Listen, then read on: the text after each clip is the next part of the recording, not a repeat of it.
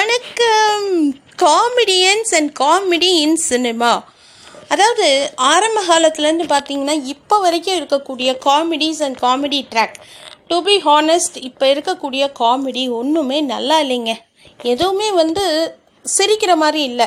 Particularly இப்போ வந்து நீங்கள் சிரிப்பொலி போட்டிங்கனாலோ இல்லை ஏதோ ஒரு ஆதித்யா போட்டிங்கனாலோ ஏதோ ஒரு காமெடி சேனல் போட்டிங்கன்னா வடிவேலு சார் காமெடி போடுறாங்க இல்லை Goundamani sir Senthil sir comedy போடுறாங்க பழைய கால விவேக் சாரோடது போடுறாங்க இதெல்லாம் வந்து இன்ஸ்பைட் ஆஃப் தட் அவங்க வந்து எல்லாரையும் ஹர்ட் பண்ணி இன்சல்ட் பண்ணினா கூட அந்த காலத்தில் தங்கவேலு சார் ஆகட்டும் நாகேஷ் சார் காமெடி இந்த மாதிரி அந்த மாதிரி காமெடி இப்போ வரதில்லை. அது ஏன்? இப்போ Sarala ma'am comedy Manorama ma'am comedy இப்படி நிறைய சொல்லிகிட்டே போகலாம்.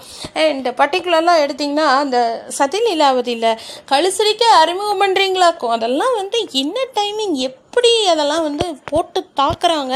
அந்த மாதிரி காமெடி ஒன்று இப்போ சொல்ல முடியுமா? சொல்ல முடியாது. இன் இன்ஃபேக்ட் இப்போ ஜெயிலர் படத்தில் கூட நிறைய காமெடி வந்திருக்கு. பட் ஒன்றாவது மனசில் நிற்குதா ஏதோ அவர் வராரு வேனை ஏற்றுற மாதிரி வராரு. போட்டு தாக்கிட்டு போகிற மாதிரி இருக்கே ஒழிய பட் அந்த படத்தில் கேட்டிங்கன்னா அந்த வில்லன் வர்மனோட தான் வந்து இன்சல்ட் பண்ணுறேன் அவமானப்படுத்துகிறேன் அது அது வந்து டக்குன்னு உங்களுக்கு கேப்சர் பண்ணுது பார்த்தீங்களா அந்த மாதிரி எந்த காமெடியும் அதில் இல்லை அப்படிங்கிறத நான் சொல்ல வந்தேன் ஹைலைட் பண்ண வந்தேன். மோர் ஓவர் இன்னொன்று என்னன்னு பார்த்தீங்கன்னா அந்த படத்தில் ஹண்ட்ரட் பர்சன்ட் ப்ரொஃபஷ்னல் சரே அப்படின்னு சொல்கிறாரு இதெல்லாம் வந்து பிராண்டட் ஓகே அண்ட் அந்த மாதிரி இருக்கக்கூடிய ஏதாவது ஒரு காமெடி சீன் நம்மளால் சொல்ல முடியுமா?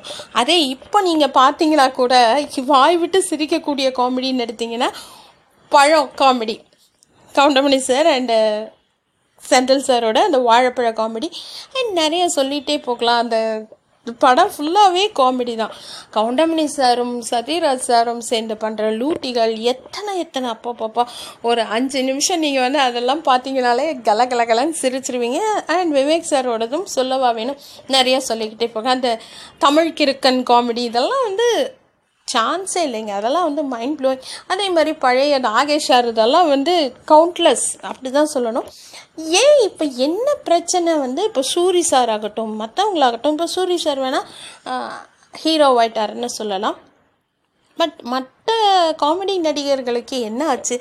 அவங்க பண்ணிக்கிட்டு இருந்த காமெடி தானே? அதில் என்ன வந்து குறைபாடு வந்தது? அது ஏன் இப்போ வந்து தமிழ் சினிமா காமெடி இல்லாமல் டார்க் காமெடின்னு வைக்கிற அளவுக்கு என்ன ஆயிடுச்சு காமெடிக்கு? காமெடிங்கிறது வந்து வாய் விட்டு சிரிச்சாதாங்க நோய் விட்டு போகும்னு சொல்கிறாங்க இந்த மாதிரி காமெடிங்கிறது கலகலன்னு இருக்கணும். சும்மா என்னமோ ஒரு ஒரு லைன் மாதிரி இருந்ததுன்னா அதுக்கு பேர் காமெடியா? அதுக்காக அடுத்தவங்களை இன்சல்ட் பண்ணி ஹர்ட் பண்ணி தான் காமெடி பண்ணணும்னு இல்லை. நிறைய விதமான காமெடிகள் இருக்குது இருக்குது ஸோ அதை தான் நான் சொல்ல இப்போ வந்து லாரன் ஹாடி சார்லி சாப்ளின் இவங்கெல்லாம் வந்து பார்த்தாலே எத்தனை பேர் சிரிக்கிறாங்க. அந்த மாதிரி தான் நான் சொல்ல வந்தேன். பட் என்னமோ தமிழ் சினிமாவில் காமெடிக்கு இப்போ பஞ்சம் வந்துருச்சான்னு தெரியல. என்ன பண்ணுறது இந்த மாதிரி இருக்கக்கூடிய காமெடிகளையும் பார்த்து நம்ம சிரிக்க வேண்டிய கட்டாயத்துக்கு ஆளாயிட்டோம். இந்த மாதிரி நீங்கள் என்ன காமெடியில் கவனிச்சிருக்கீங்க அப்படிங்கிறது முடிஞ்சால் என் கூட ஷேர் பண்ணுங்கள் தேங்க்யூ